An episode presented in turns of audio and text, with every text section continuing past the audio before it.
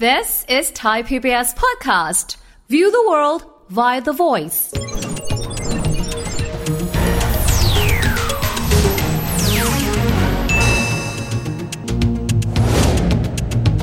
สวัสดีครับ ยินดีต้อนรับเข้าสู่เศรษฐกิจติดบ้านนะครับ วันนี้จะมาคุยถึงเรื่องของเทรนด์ครับ ในการที่คนในยุคปัจจุบันนี้เนี่ยบางคนไม่มีลูกนะฮะ แต่ว่ารับเอาสัตว์เลี้ยงมา แล้วก็มองว่าสัตว์เลี้ยงเป็นเหมือนลูกตัวเองเลย เรื่องของค่าใช้จ่ายบางคนบอกว่าไม่ถูกเลย นอกเหนือไปจากนี้นะครับ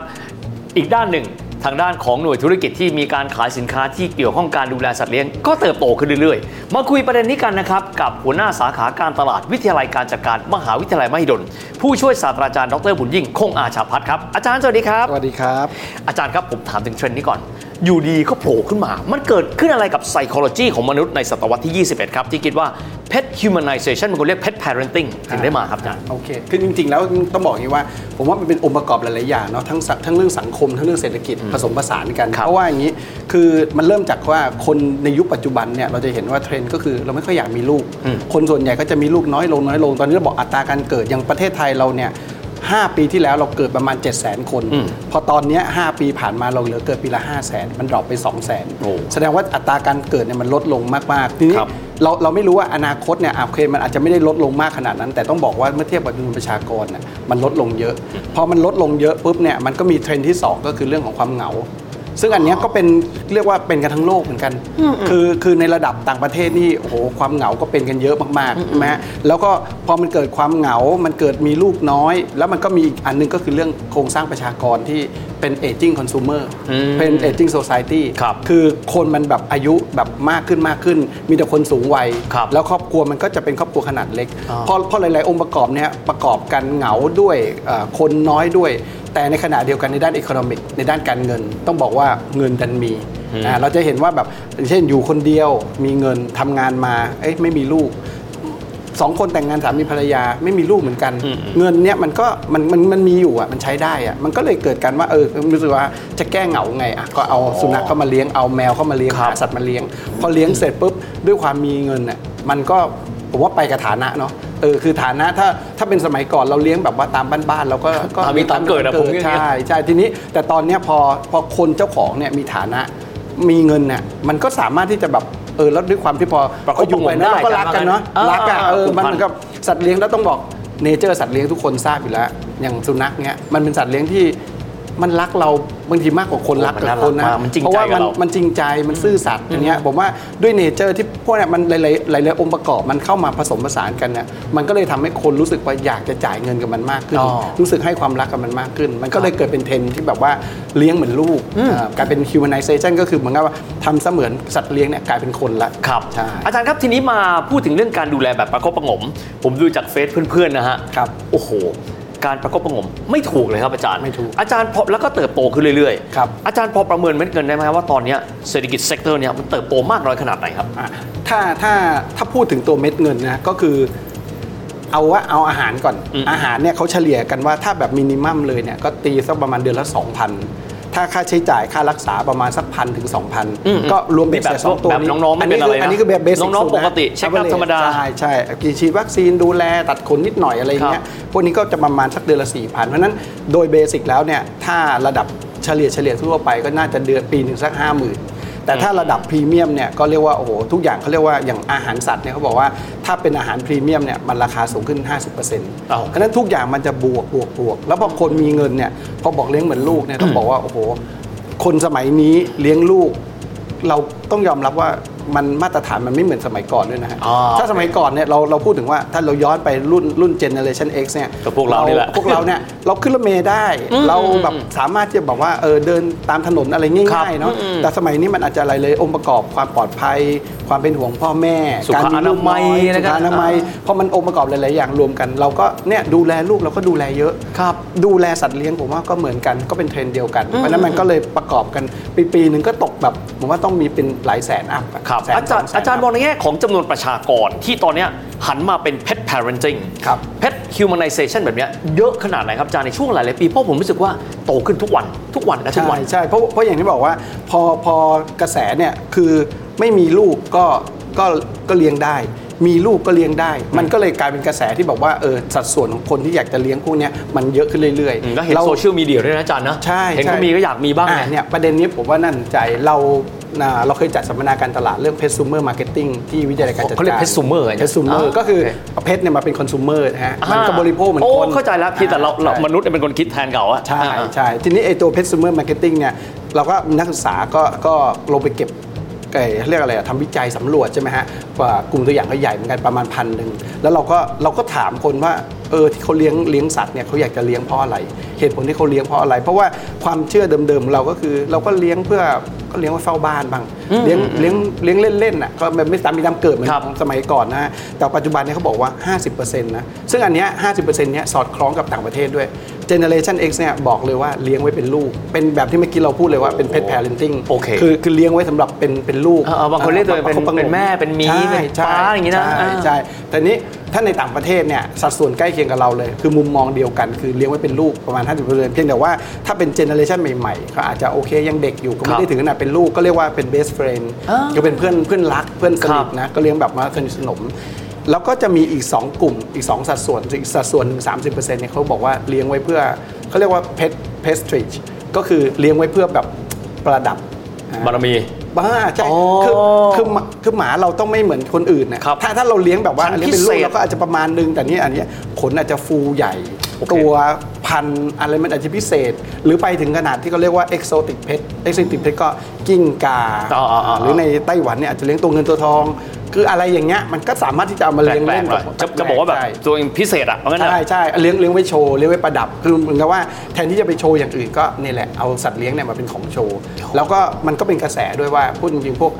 ดาราก็เล่นด้วยนะดาราก็จะแบบอัพขึ้นโซเชียลก็จะถ่ายกันว่าอ่าวันนี้อุ้มน้องตัวนั้นตัวนี้อะไรอย่างเงี้ยมันก็มันก็เป็นไอ้พวกนี้ก็เป็นอีกกลุ่ม 30%ครับ แล้วค่อยเหลือกลุ่ม 20%สุดท้ายเนี่ย พวกนี้คือโอเค เลี้ยงไว้เป็นเพื่อน เลี้ยงให้พ่อแม่ เลี้ยง เฝ้าบ้านเลี้ยงแก้เหงา อันนี้ก็เลี้ยงแบบเดิมๆเรียกว่าสัดส่วนมันก็แบบเดิมๆมันก็จะเหลือน้อยลง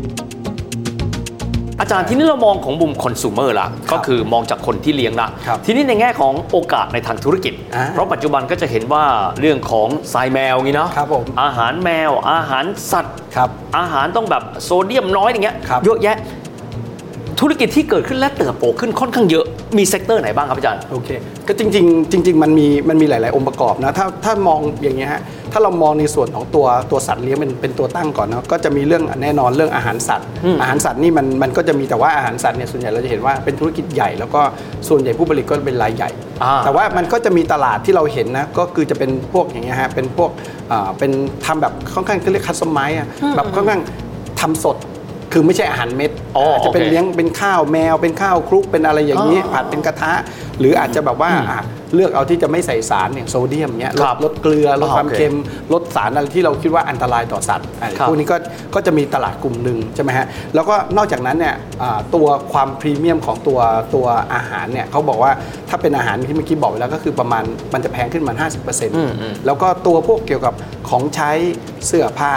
ของเล่นอีกนะ ของเล่นอ่าบ้านครับนะครับคือพวกนี้ก็จะเป็นเรียกว่าองค์ประกอบของน้องแมวก็จะตามมา อืมอืมอืมถัดมามันก็จะเป็นในระดับถัดว่าว่าพอคนเลี้ยงลูกอะเลี้ยงเลี้ยงเลี้ยงเลี้ยงสัตว์เป็นลูกอะนะอ่าเลี้ยงอ่าเลี้ยงเลี้ยงลูกก็คือ พอเลี้ยงลูกก็อยากจะพาลูกออกไปนอกบ้านอ่าอย่างลูกสาวผมนี่มีมีมีมีหมา ก็อยากไปทานข้าวที่ไหนก็อยากจะพาไปด้วยอ่าผมนึกออก นะ มันก็จะเริ่มต้องมีอะไรที่มันแบบตอบโจทย์เฉพาะพวกนี้ นะคือจริงอย่างยกตัวอย่างเช่นบางทีเราไปทานไอติม ถ้าเราต้องเอาสุนัขไว้ข้างนอก เราก็รู้สึกเหมือนแบบแไม่สบายใจเนอะไม่สบายใจอ๋อแต่ถ้าเกิดว่ามันมีร้านที่แบบว่าอะพาเข้ามาได้โอ้โหแล้วก็สามารถมานั่งกินด้วยกัน แล้วมันมีสูตรไอติมที่แบบว่าน้องหมาทานได้น้องแมวทานได้ มันก็จะเป็นอะไรที่เรียกมีความสุขร่วมกันโอ้อันี้ก็จะเป็นเป็นตลาดที่แบบว่ามันอัพขึ้นมานอกจากนอกจากพวกนี้ก็จะเป็นลักษณะของอ่า พวกการดูแลอืมอืมเช่นบางทีแบบอ่าบางทีเราไปเที่ยว หรือเราอาจจะต้องการฝากอืมน้องหมาน้องแมวไว้โอเคบางทีไม่มีคนเลี้ยงดูครับอะไรอย่างเงี้ยก็พวกนี้ก็จะมีเพราะว่า คนที่เลี้ยงเนี่ยส่วนใหญ่ก็จะเป็นอ่าส่วนใหญ่ก็เป็นคนโสดนะฮะแล้วก็จะเป็นหรือว่าเป็นครอบครัวที่เรียกว่าไม่มีลูกผู้ชายไม่มีลูก มันก็ไม่ค่อยมีคนดูแล แล้วครอบครัวรุ่นใหม่ก็จะอยู่กันเพราะฉะนั้นการดูแลมันก็จะลำบากขึ้นนิดนึงก็ต้องเหมือนกับฝากคนดูแลค่าใช้จ่ายก็เยอะพราะฉะขึ้นนั้อีกนใช่พวกการบริการพวกเนี้ยก็จะตามมาอืมบางทีเขาอาจจะต้องการเวลาส่วนตัวก็อาจจะไปฝากไปทำแบบตัดของตัดขนแล้วก็ฝากเลี้ยงไปด้วยอ่าหนึ่งวันหนึ่งวันไปรับกลับอะไรอย่างเงี้ยครับนะแต่ในต่างประเทศก็อาจจะมีตัวอื่น ๆ เช่นอ่า ธุรกิจเกี่ยวกับเรื่องของอ่าประกันโอ้ประกันโอประเคกันสุขภาพหมาประกันชีวิตอ๋หอมาเหรออะไรอย่างเงี้ยอาจารย์ใช่ใช่พวกนี้ก็จะต่อยอดขึ้นไป ส่วนตัวอีกกลุ่มหนึ่งก็คือกลุ่มของคนผมว่าชอบสัตว์แต่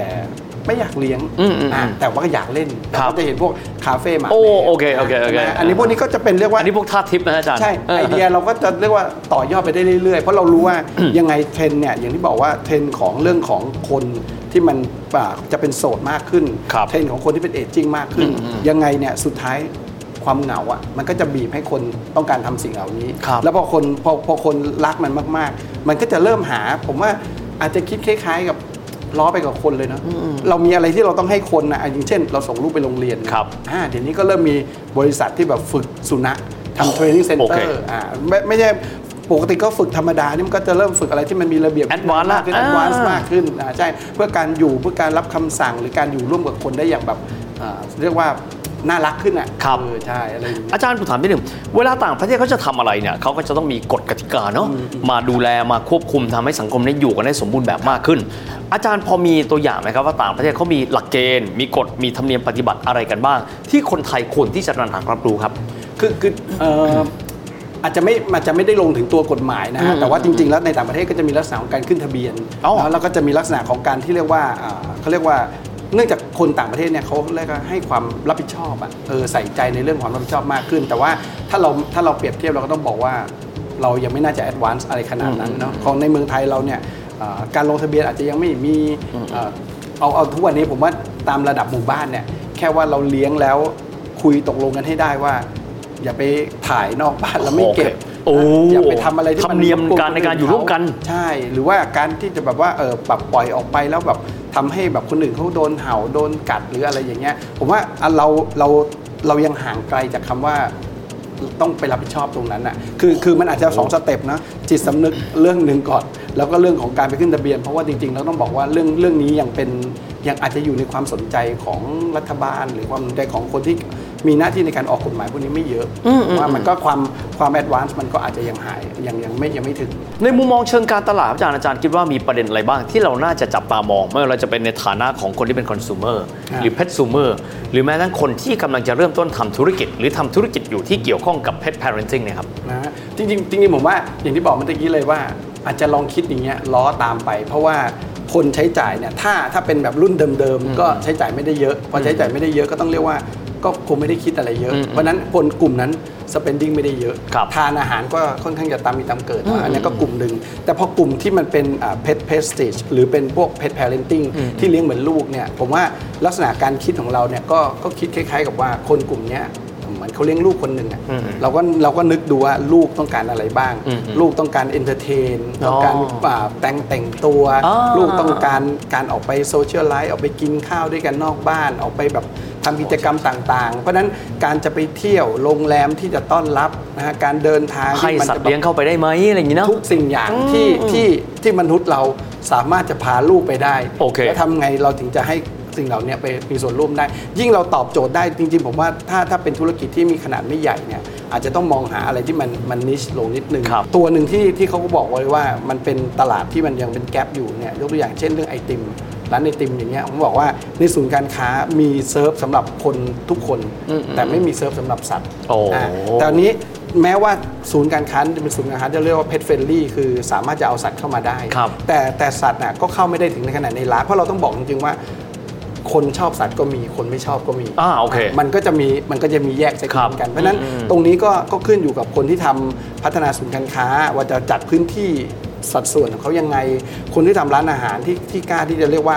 ลงไปกับคนกลุ่มนี้โดยเฉพาะเนี่ยก็จะก็จะให้น้ำหนักกับเรื่องนี้เยอะเพราะฉะนั้นเราก็สามารถจะคิดไอเดียต่อยอดได้เหมือนกับเออเนี่ยแหละเราจะทำไงให้เขาอยากจะใช้จ่ายกับเราเออเหมือนกับที่เราใช้จ่ายกับลูก โอกาสในทางธุรกิจน่าจะมีอีกเยอะพอสมควรเยอะแค่ว่าคงต้องอ่านใจแหละครับว่าครับคนที่เขาเลี้ยงเอ่อสัตว์เลี้ยงเพื่อ prestige ก็ดี เพื่อการเป็นคุณพ่อคุณแม่ก็ดีนั้น เขาอยากจะได้เพิ่มเติมไปอีก วันนี้ต้องขอบคุณอาจารย์มากนะครับ มาคุยกับเราขอบพระคุณมากครับครับกลายเป็นตอนนี้นะครับโลกเราก็จะมีสมาชิกใหม่ก็คือบรรดาน้องๆ สัตว์เลี้ยงนี่แหละครับ ที่มาอยู่ร่วมกับเราแบบใกล้ชิดมากขึ้นด้วยสำหรับวันนี้เวลาของรายการก็จบลงแล้วนะครับ ยังมีตอนอื่นที่มีความน่าสนใจแบบนี้อีกสำหรับวันนี้เวลาหมดแล้วลาไปก่อนสวัสดีครับ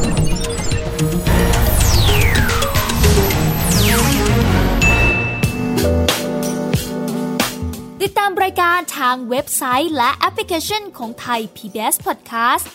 Spotify SoundCloud Google Podcast Apple Podcast และ YouTube Channel Thai PBS Podcast Thai PBS podcast. View the world via the voice.